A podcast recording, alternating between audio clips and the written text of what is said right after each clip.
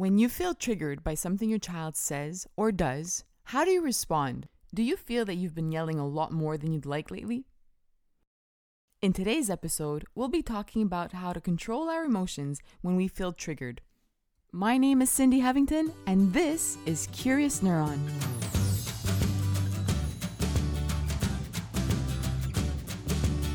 Welcome to Curious Neuron, a podcast about child development and education with information that is backed by science. I am your host, Cindy Hovington. I have a doctorate degree in neuroscience and postdoctoral training in education.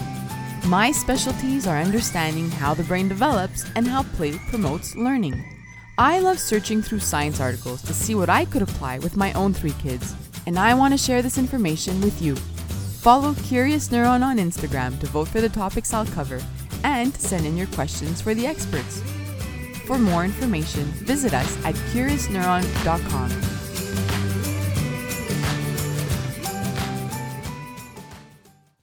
Hi, everyone. Welcome back.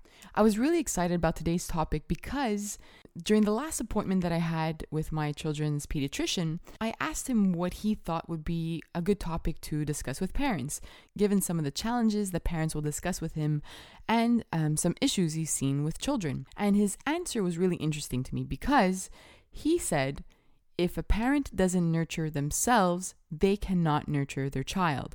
This really hit home for me because I now have a seven month old, and this is my third child. I have a four year old, a two year old, and a seven month old.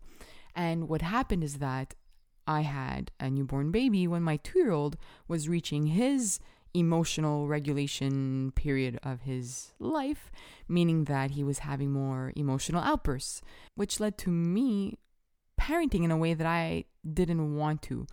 Um, not intentionally, but when you're not sleeping, when you're tired and exhausted, you don't respond and react the same way.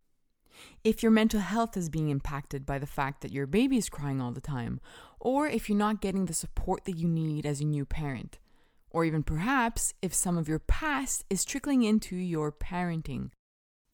These are all different ways that you could be parenting in a way that you don't want to, and this could be affecting how your child behaves.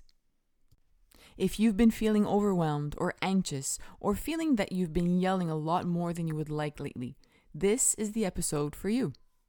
I hope that my discussion with Brianna provides you with the information that you need and the right guidance to help you parent the way that you've always wanted to parent. Today's guest is the owner and director of South Bay Mommy and Me in California and is a licensed marriage and family therapist. She's an infant, family, early childhood mental health specialist. Her work is dedicated to improving the health, warmth, and joy in the child parent relationship. She has a special interest in how trauma impacts our attachment to our children and how to utilize mindfulness, reflectiveness, and intuition to overcome barriers in our parenting experiences. She also specializes in treating postpartum mood and anxiety disorders. I am beyond excited to speak with my guest today because, as a mom, I learned so much from her Instagram posts. I keep saving everything that she posts. I say them as reminders, and I think that you will do the same if you follow her on Instagram.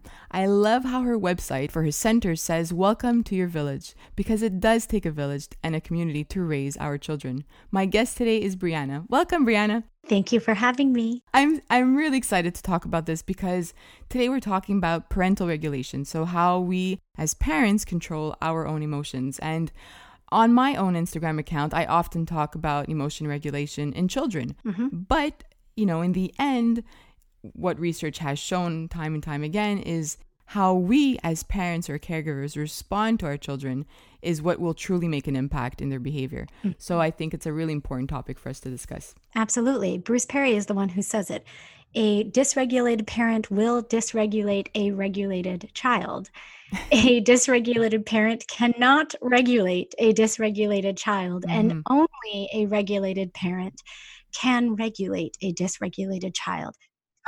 The impetus really does fall on us and our regulation. And of course, this is not to guilt trip. I mean, we're all we're all moms and we're all parents and we're all doing mm-hmm. um, our absolute best. But I think calling into our conscious awareness around what do we do to regulate and what is it that's triggering for me um, can really help us actually in our building of a relationship with our children, understanding ourselves better, and um, ultimately understanding our children and guiding them and supporting them to become the people who they were destined to be anyway. I agree. Mm-hmm. So, how about we start with the mm-hmm. basics? So, what do we mean when we're saying parental regulation? Yeah.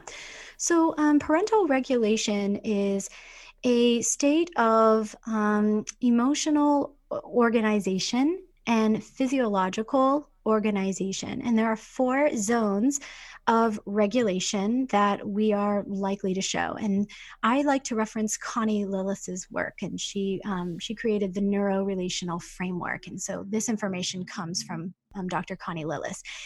And um, what she talks about is our green zone, which is, you know, the state of feeling, um, you know, our bodies will feel pretty relaxed. Our eyes will be also relaxed, taking in information as it's coming. Um, we'll be feeling pretty calm and clear. It's almost like green, ready to go. And we also see that in children. We can even see it in babies. A young baby's hands will rest kind of gently at midline, and they'll be in this quiet alert state where they are you know able to pay attention to something and maybe track with their eyes and their head or if they're older they're using their hands and their bodies to engage in a certain activity. So in general i mean the green zone i think is kind of that you know ideal zone of i'm feeling pretty good. I'm feeling okay. It doesn't necessarily need mm-hmm. to be zen right? Like we don't need to be just finished a yoga class but it doesn't have to be that. But i'm feeling good. I'm feeling okay. Um not too many things are difficult for me in the moment. Um, and then we have um, our red zone, which kind of sounds, you know, which is exactly how it sounds. That's going to be our more angry state. So this is where, you know, my brows are going to be furrowed, my jaw is going to be tense, my hands are, you know, going to be going to be clenched, and I might even like adapt like a posture in my body even as I'm talking with you, like I, I, I can, my brain is following suit. My body is like wanting to like feel angry. And this is where we feel, you know, tense and frustrated. We might yell and scream. Um, young children may, uh, flail. Their their limbs may look like they're flailing out from the middle of their mm-hmm. body. And we can look erratic. We can look kind of scary. We can become threatening um, when we're in our red zones. I think it's important to just normalize all of these zones because if you're human, you access all of these zones probably throughout your day. Um, and and no and no one is expected to just stay green all the time. Mm-hmm. And then of course we have the blue zone, which is going to be um, the complete opposite of the red zone. So where the red zone is kind of big and scary, the blue zone is kind of flat and um, disengaged or disconnected. Sometimes people even do what we call dissociate, where it's like it's as if they check out of their bodies and they check out of the experience that's happening in front of them. Um, in, you know, we'll get these glassy eyes where you almost look like you can look through a person. So, like, if you've ever like looked at somebody and kind of snapped your fingers, and like, "Hey, are you here?" Mm-hmm. they are probably they're probably in a dysregulated blue zone state. Um, and so this is where the, the the nervous system starts to shut down whereas the red zone state our nervous system is really revved up and it's on fire. And then um, connie lillas talks about the combo zone um, which is a blend of the the blue and the red. I i simplify it and call it the purple zone. Mm-hmm. and this is where we are more anxious. We're actually flooded um, with with the, the the experience in in front of us is flooding ourselves emotionally, and so our eyes will actually get wide because we're our brain is literally trying to process and take in so much information at once. Our body might feel like it wants to freeze and flee at the exact same time. So we might feel like kind of stuck and um, like caught in mm-hmm. the moment. And um, our our bodies might look really disorganized or chaotic, or we ourselves might actually feel disorganized or chaotic um, in the moment. So, those four basic um, zones of uh, regulation are things that we all just filter through um, depending on what is triggering us in the moment. There's mm-hmm. so many different things that could trigger us. I really feel like it's so dependent on who we are and how our nervous system is wired and our histories and how much self reflection we do on a regular basis. Um, but in general, this, this is going to pop up for pretty much every human being on the planet. Mm-hmm. And mm-hmm. especially when it comes to parenting, I think that mm-hmm. I, I, mm-hmm. just think of one day, you know, being home and being home with three kids, you kind of mm-hmm. fluctuate through those zones and you, you, try to figure out how to come out of those zones or not get into those zones. And I, I think it's mm-hmm. really interesting that you brought everything, mentioned everything that you just said, because the way that I, I'd like to discuss what triggers us and, and parental regulation is by perhaps looking at in the moment of being triggered um, perhaps looking at after that moment has happened and mm-hmm. looking a bit at you you touched upon this a bit but you know our own upbringing and our past our own temperament so the mm-hmm. pre trigger you know and how does that impact everything? So how about um, starting with what are some common triggers that parents will speak to you about? Sure. Well, I mean, I hear, you know, even right from the beginning, from the very beginning, a child crying, Mm-hmm. That can be a very um, triggering experience for a parent. It can make some parents fly blue, fly into red. Some ch- some parents become very purple. Mm-hmm. Um, kiddos misbehaving or not behaving according to our expectations. Um, or like for for example, like a kid not listening um, after we've kind of told them um, many many times. Mm-hmm. That can be that can be um, very stressful and exhausting for a parent, and they can feel themselves becoming more triggered and triggered. And they can even find themselves trying to keep it together, but the nervous system is saying, hey, you're threatened. You need to respond to this threat. It's like our brains can't tell the difference between the tigers that we used to fight off and our children who mm-hmm. need our help. Our brain can't tell the difference. Mm-hmm. Um, I also think um, children not developing according to a parent's expectations. Um, and this is sometimes actually true. Sometimes the child does have some developmental issues, and that can be really triggering and difficult. Mm-hmm. But um, in the events where that isn't the case, it's really more about the parents' expectations and their attachments to, you know, their their belief that they somehow are so influential in terms of how their child um, hits milestones, for example. And like, yes, parents are influential, but you know, there's also uh, genetics and just who a, who a child is. So I think that plays into a parent's triggers. Um, eating and sleep and eating and sleeping. I mean, come on, those are big, big triggers. If, if, your kid's not sleeping, if your kid is a poor eater, oh my gosh, those yeah. are like those are the worst. That's why people who are in those businesses make so much money because they play into the parents' fear centers mm-hmm. around these two really um, important topics.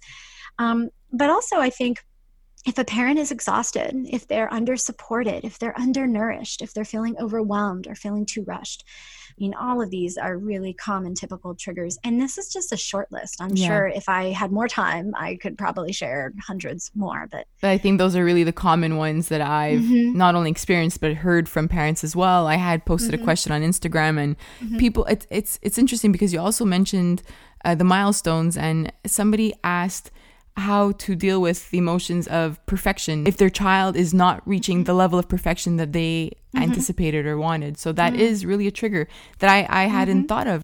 Yeah.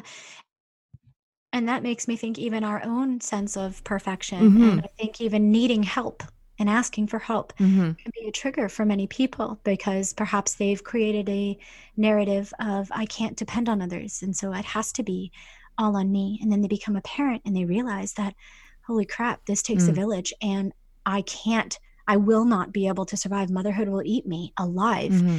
if I try to do this by myself. And so that can be a very humbling experience to really look at that trigger and um, find a way to heal mm-hmm. from those um, faulty narratives that were really survival narratives that we had exactly. to have in the past, but but no longer suit us for our current um, situation. Mm-hmm.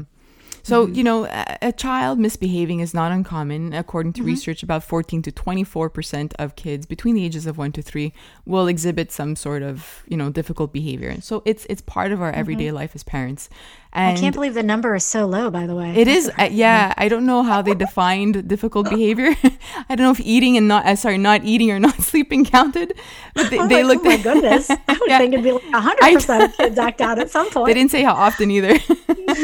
And you know they they mentioned that parenting the way that we parent so especially being controlling or uninvolved so sort of that mm-hmm. zone where you disengage right mm-hmm. um, is what could contribute to stronger um, or future problems with a mm-hmm. child so let's say uh, let, let's take a situation so you mentioned a child crying and, this mm-hmm. could be a newborn baby or a two-year-old crying right now mm-hmm. you have as a parent let's say you haven't slept and you are tired exhausted um, haven't been receiving the support that you wanted in mm-hmm. those moments where you're going from that green zone to perhaps the red zone if your child's been crying all night mm-hmm. what can we do as parents to bring ourselves down back to that green zone yeah, really, really great point. Um, well, the best thing that you can do in the moment is to recognize that you are in this triggered emotional state and to find a way um, to get yourself to a state of calm. And again, I'm not talking about the Zen, you don't need to be mm-hmm. Zen,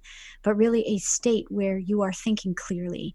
And like I'm thinking back to my experience of having my newborn child with all the knowledge that I had and absolutely losing it at his two week, three week mark where mm. he was crying nonstop and nursing every 45 minutes. Mm. And I looked to my husband and I said, you need to take him and I need, I need to get out of here. Like mm. I'm scared, scary mommy is going to come out. Yeah.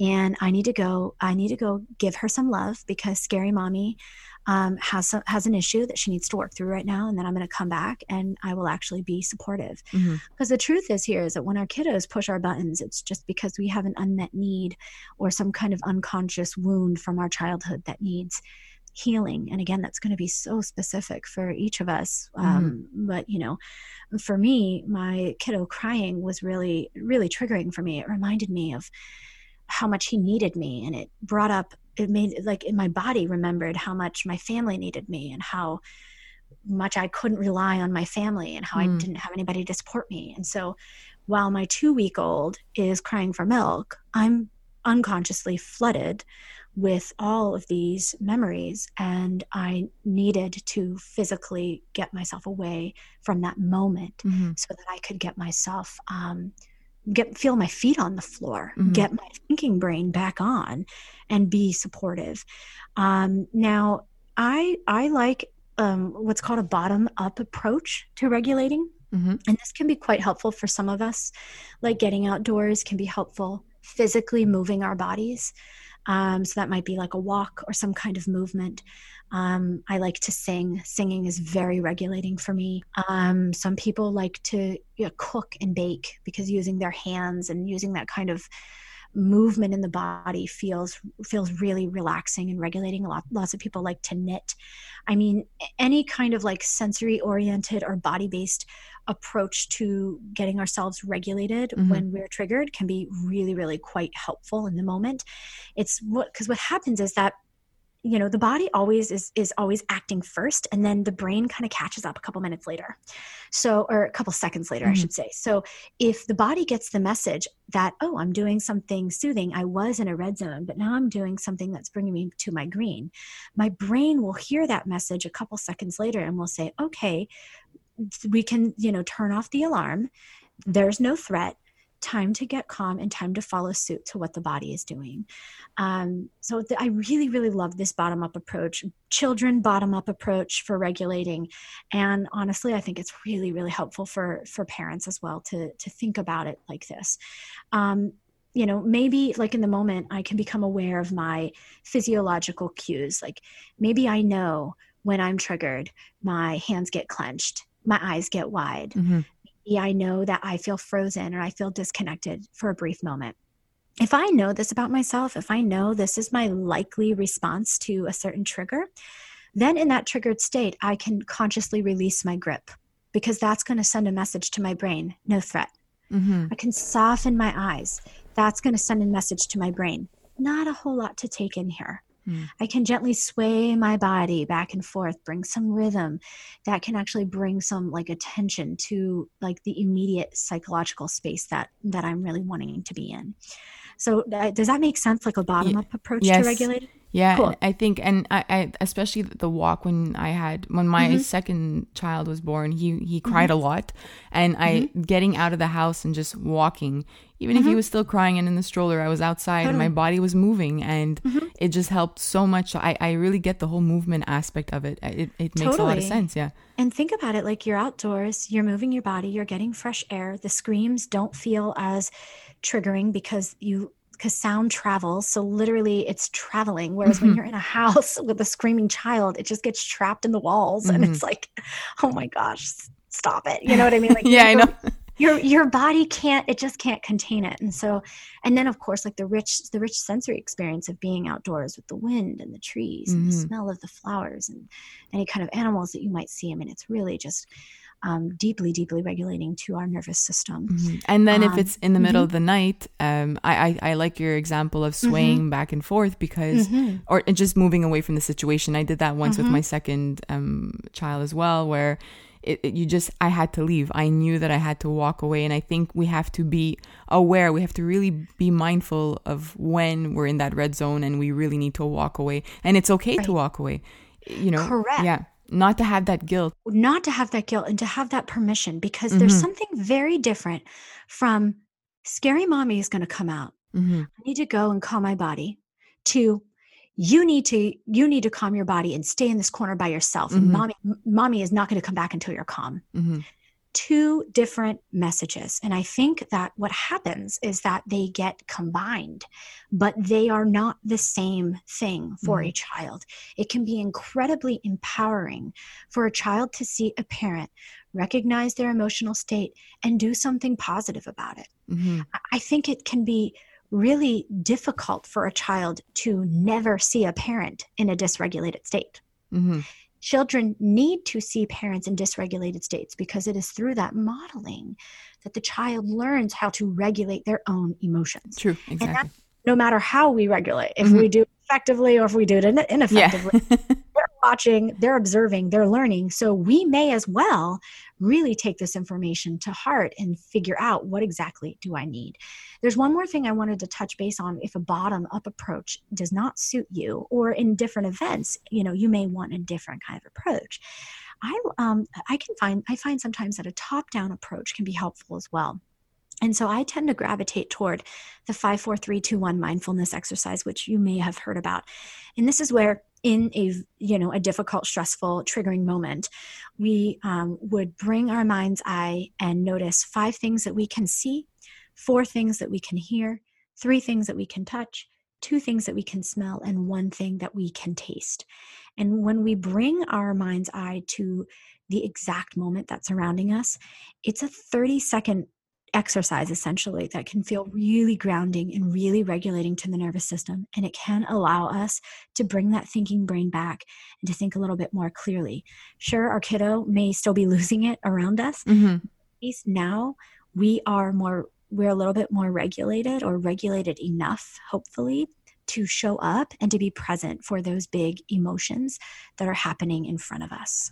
So um, that might be that might be a useful tip as well. Yes, I love that one, and I I think you mentioned something important where it's you know when we get triggered sometimes we react immediately we respond immediately because we're triggered and we're angry and we are frustrated because mm. for example our child or a toddler hasn't been listening to us and we've repeated the mm. same thing over and over again yeah. but taking that moment whether it's 30 seconds 20 seconds that will allow us to come back and to mm-hmm. to think about how to respond rather than mm-hmm. just responding and yeah. that's really important that's a really great um, really great distinction reacting mm-hmm. versus versus responding mm-hmm. and so mm-hmm. what what what we say in reflective parenting is that we want to be regulating responsive and reflective um, when we are in these um, difficult moments with our children. Um, and if i'm kind of flying off the handle if i'm if i'm not in my body if my nervous system is just reacting to the threat that it's perceiving around me i'm not going to be supportive. Something that i personally do anytime i'm triggered i bring my eye my mind's eye to my feet and i ask myself are your feet on the floor? And without a doubt when I'm triggered, I go up on my tiptoes. Mm. I have no idea why, but it put but it pushes my body forward. It it makes me a little taller. So I imagine it's my physiological response to want to grow big and Mhm. strong and scary. Mm-hmm. And I force my heels into the ground and I imagine it's like a like I have like a plug at the bottom of my foot and I am plugging my feet into the ground. And it it only just takes a moment to make that shift and it is the tiniest of shifts. And when I do that, I drop into my breath. I can feel my breath in my belly. I can relax my shoulders. I can bring my voice down. When I get angry, I tend to get like a high pitched scream. Mm-hmm. I can bring my voice down to a lower register. And I literally, in those moments, I literally can feel regulation. I might still f- have an emotion to Mhm. what's happening. I think that's also important. Regulation does not mean without emotion. No. Regulation simply means that I am organized Mm-hmm. and I am contained enough in my response. And now I'm going to, instead of giving my child an unhealthy experience with anger, which would be scary mommy lashing out, screaming, yelling, blaming, humiliating, and all the things, instead, I'm going to give my child a healthy experience with anger. And that's where mommy gets herself grounded and says, Wow, I am really mad right now. I need to go to the calming corner and I need to take a deep breath and I Mhm. need to get myself calm again. And then we can talk about what is what is so frustrating right now you know Mm. it, it can be very really um gosh i just don't i, I don't want to downplay how important these different moments can be for our children I'll, I'll often tell parents that um, when it comes to a child's emotional regulation and, and their own uh, emotional outbursts, that they have to become the detective to figure out when they're when these outbursts are happening and Yeah. Uh, so if it's only in certain moments, when something is a moment is ending or something is being taken away, then you become the detective and decide, okay, how can I help, you know, modify that behavior by giving them, you know, something else to to do or saying something differently and, and so on. And the way that you're speaking now, I just realized that in the end, we also have to become a detective for our, our own emotions and how we respond to the triggers because by doing that, I, I, I guess we begin to understand ourselves mm-hmm. more and understand how we respond to triggers. So you were speaking about your being on your toes. For me, I, my triggers just increase my heart rate qu- right mm-hmm. away. I feel my heart like in my chest, and I, mm-hmm. I almost feel it in my throat, and I, I know that the outburst of my own outburst will come. Well, is, is coming, and Uh-huh. f- what helps me is to take a really really deep breath, a slow Yeah. deep breath, and to say like I love you, and then say what I have to say, and and and deal with you know the emotion and I, I that's only what I've done so far but it just taking that breath allows me to pause and be aware of my heart my heart rate Amen. Yeah. absolutely, absolutely brilliant. And I think um, what you're touching on, the importance of knowing ourselves and knowing our own emotional triggers, and especially how our children trigger us. Mhm. This is the key. This is the key to Mhm. parenting. This is the key to relationship based parenting. You can have all the tips and the tricks in the bag and understand the moment before and the moment after and you know have all the great discipline techniques and strategies and those are all wonderful and i'm not downplaying them in any way Mhm. but at the end of the day, if you're parenting without consciousness and without awareness of yourself, um, you're going to end up repeating the old things that you've learned in the past. It's Mhm. just it's just what's going to happen. It's how it's the brain's default. It's Mhm, what the- the brain. It's just simply going to do what it knows, and um, you know, and that might be a great thing if you have a history of really, in, you know, great integrated responses and you know, parents who were regulated. But the truth of the matter, I find, is that most people did not experience that and um, are really looking for something um, different. Or and then the people who did experience that want to deepen it and make it even richer for their children. Mhm. So I think there's so much room for growth in parenting, and I think it really starts with our willingness to look within. Which isn't always pleasant and certainly isn't fun, No. but but it's part of it. It's, It's part true. of what we're doing. Yeah. and I, there's you have a post on Instagram that really um, really marked me and you said every relationship mm-hmm. has a conflict. And when i saw that i mm-hmm. realized y you know you're thinking about perhaps marriage but in the end it's your relationship with your child as well. And there will be mm-hmm. conflict and it's it, uh, you mentioned that it's it's an important part of a healthy relationship. So we have to look at these conflicts that we have with our children and these moments as learning moments just like we would in our own relationship with our spouses. Absolutely. um, So now, let's say we we did lose control. Let's say it mm-hmm. happened, and mm-hmm. what would you recommend in, in terms of perhaps the aftermath? You know, can it, Sure. it at that moment if it, we just lost control? What can we do? And then also, if a parent has been responding to their triggers in a certain way for the past couple months or the past year or so or two years, is is it something that could be fixed? Oh, yes, it can always be fixed. We can always relearn, we can always unlearn in order to relearn new ways of being in relationship. There's so much hope in the field of attachment and in the field of how we, you know, learn to feel safe um, with other people. So, absolutely, that just because you've kind of fallen into a rut does not mean that you cannot pick up that steering wheel and turn it in a new direction. And guess what? When we do that, our children will follow suit.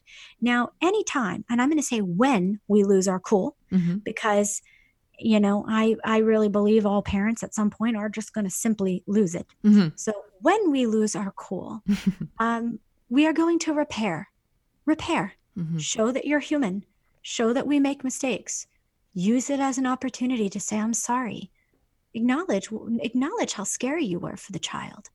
I think it's very very important that we acknowledge from the child's perspective what it was like for mommy or daddy to be scary hmm for mommy or daddy to yell and scream, for mommy and daddy to yell, go to your room, for mommy and daddy to walk away. hmm It is important. yeah. It is important Mhm. to speak to that and to repair that. I love using little storybooks. Like you can like make homemade storybooks. They're called empathy books. I learned about them through um, Echo Parenting, um, but they're just little books that tell the story about um, what what the difficult um, experience was from the child's perspective. So um, it allows us to understand and create a coherent narrative for our children, um, what they experienced in us. And, you know, for the child who's more verbal, a little bit older, it also allows them to be um, really open and honest with us about how they felt.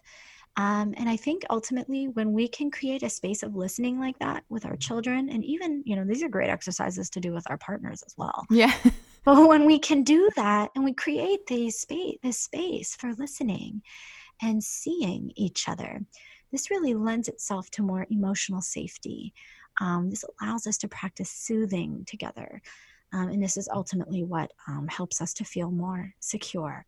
So I'm tapping now into the four S's um, by um, Dan, Dr. Dan Siegel and Dr. Tina Payne Bryson, um, which are just a phenomenal resource for parents to, um, you know, really think that, really know that the that it's all in the repair. Every Mhm. rupture needs a repair, and if as parents we're rupturing and we're repairing, we're doing good enough, and Mhm. we really have to hold true and really like believe that in our hearts. And not get stuck, I guess, in a cycle of guilt as well. Because Mm-mm. if you don't repair and you feel guilty, I'm assuming it's easy to start to do this over again, right? Because you're not Mhm. really repairing it. Yeah, Mhm. yeah. I mean, then we then then that's a really great opportunity to wonder, well, what's stopping me from the repair right now? What's Mhm. stopping me? And there's probably some wounds around um, forgiveness, and so um, maybe bringing that to therapy or bringing that to your parenting partner and talking about that. hmm What's what's going on? Like, why is it difficult for me to ask forgiveness? hmm and maybe like you know i'm just speculating here but it's could be that you know you were ridiculed or maybe your parents never asked for forgiveness for their um you know outlandish behaviors and so you um you never had that experience of hearing an adult apologize for the ways that they've hurt you and so that feels foreign and that feels scary and that feels uncomfortable and so you don't know how to go there with your own child I think a lot of people also have a belief that parents who apologize to children um, send a sense of a message of weakness. Yeah. Um, but I think it just takes so much courage to be humble hmm and to show our humanity with our children. And I think ultimately it helps our children feel more safe and connected um, to us. If we are repeatedly rupturing um, and having the same rupture over and over and over again, um, great opportunity to take that to therapy Mhm. um, or to your partner and get a deeper understanding of what's going on because it's probably not about your child. Um, your child is just, you know, activating the wound, and it's now time for you to look into that and um, find a way to heal from from that wound so that it, it doesn't keep being a problem in your relationship with your kid. I agree, and I I think all this falls into the you know before the trigger, and which has to do with ourselves, and Mhm. perhaps what are signs that we should seek therapy. You know, I guess you just mentioned if something is repeating, if it's repeating itself. Um, Is there something else that maybe or questions a parent should be asking themselves that would lead to the conclusion of perhaps I need to work a little bit more on myself?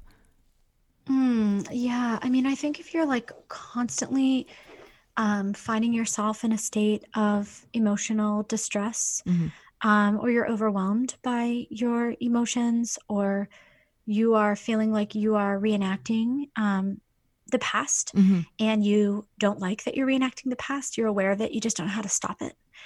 Um, if um, you know, if there's anything going on with your child at all, um, that's a good time to get into some therapy, maybe for your child, but definitely for yourself if you don't get your child into therapy. hmm Um, I mean, I'm a therapist, so I think therapy is great no matter what. like, I think therapy can be very preventative as Mhm. well.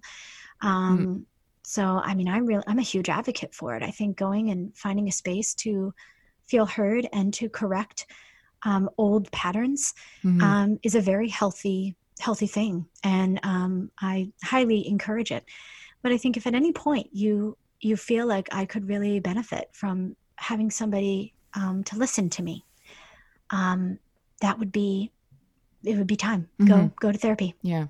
Mhm. And uh, there's a study that I'll link on my website, and it it it spoke about um, a child's behavior and how uh, it was improving the parental emotion regulation that really had the greatest impact on the child's behavior. And then by changing your own emotion regulation as a parent, you can actually positively impact your child by helping them.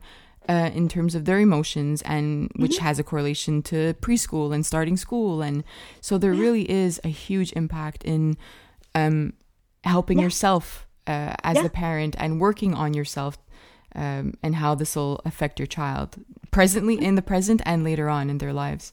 I mean, they've been writing about it for Mhm. decades. I mean, I, I remember when I was first introduced to this concept, it was Selma Fraiberg's um, The Ghosts in the Nursery.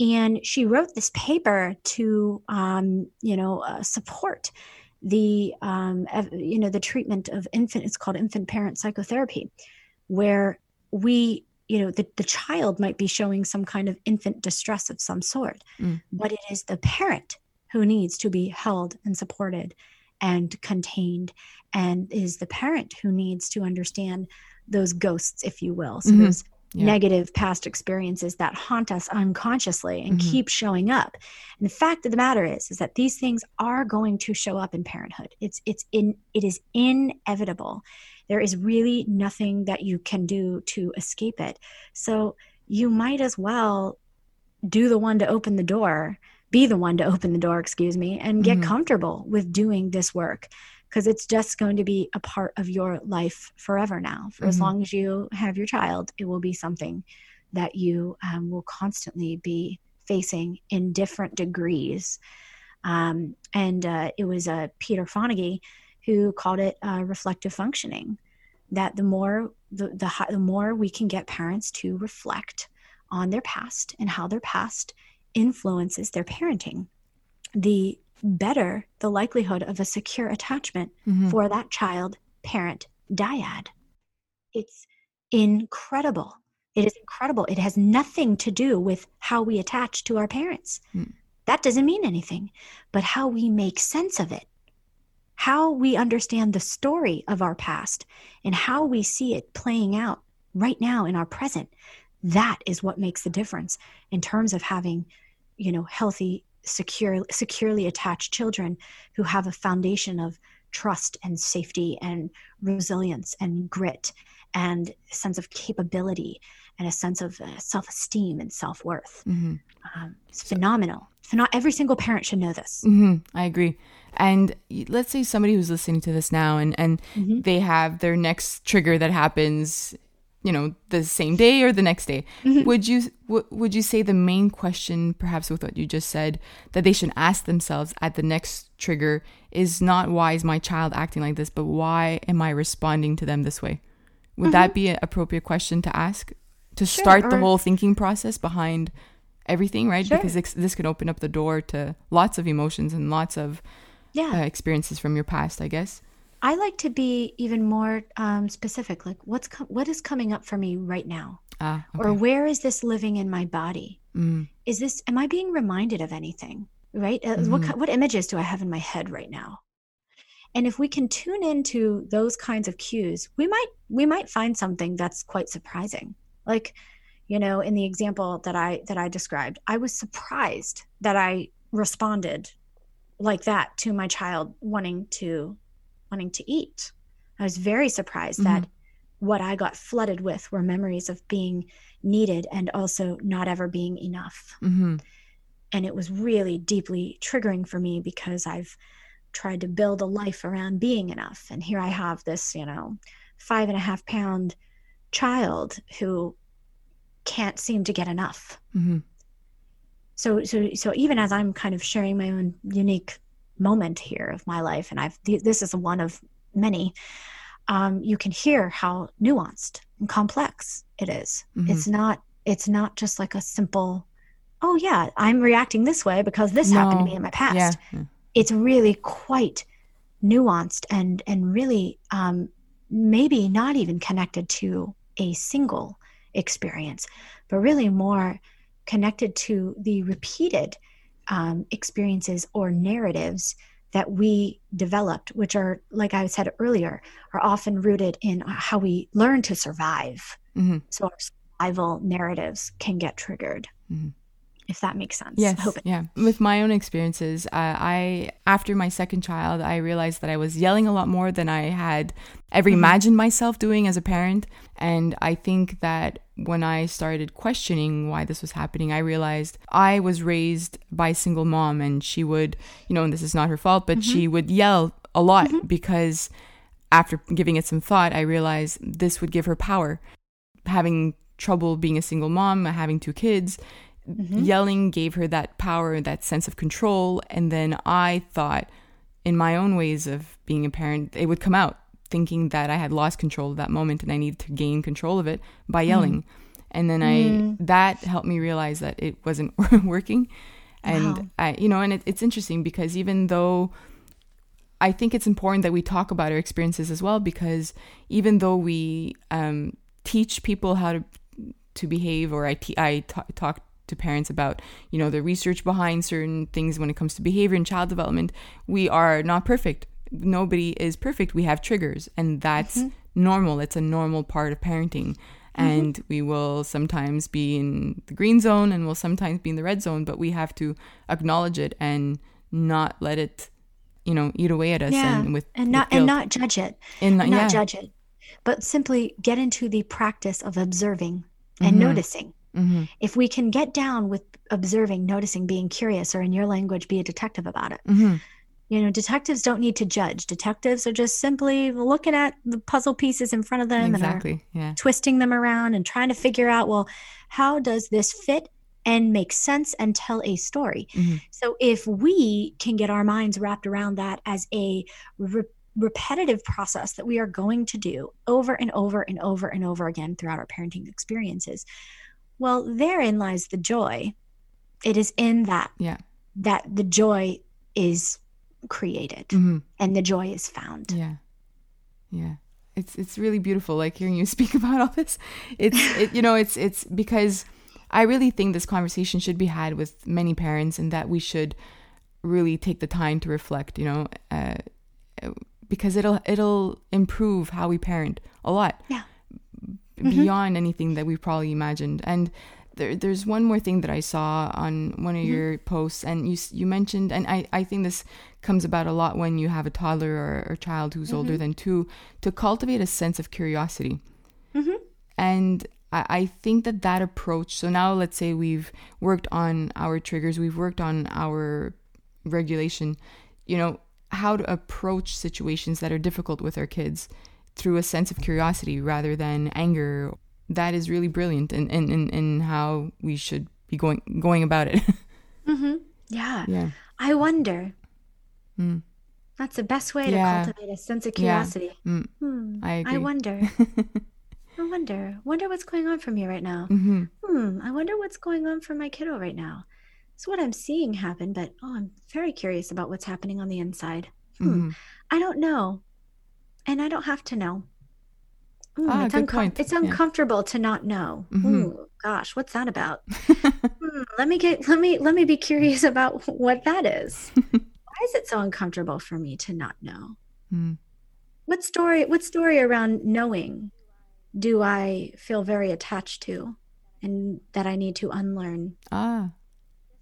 Yeah. This is how we this is how we cultivate a sense of curiosity and wonder. Mm-hmm. I'm actually um, writing about it uh, tomorrow. I have a post oh. ready to go for to oh, that tomorrow. So we'll get more into what it means to be a curious parent. I'm going to talk about it twice oh, this week. So I love that you I brought it up because that makes me happy that that it even resonated oh, with you. Sometimes I sometimes I don't know what actually resonates. So I'm glad to hear that.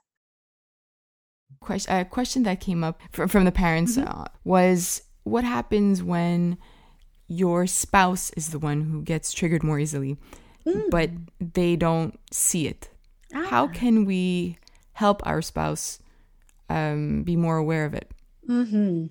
Well, um, I think having creating a space that's you know a minimum weekly, if not daily, um, to practice listening to each other uh, without advice giving um, and practice these great reflective listening skills that we're mm-hmm. kind of talking about today. Um, you know, ind- indirectly, we're talking about those today.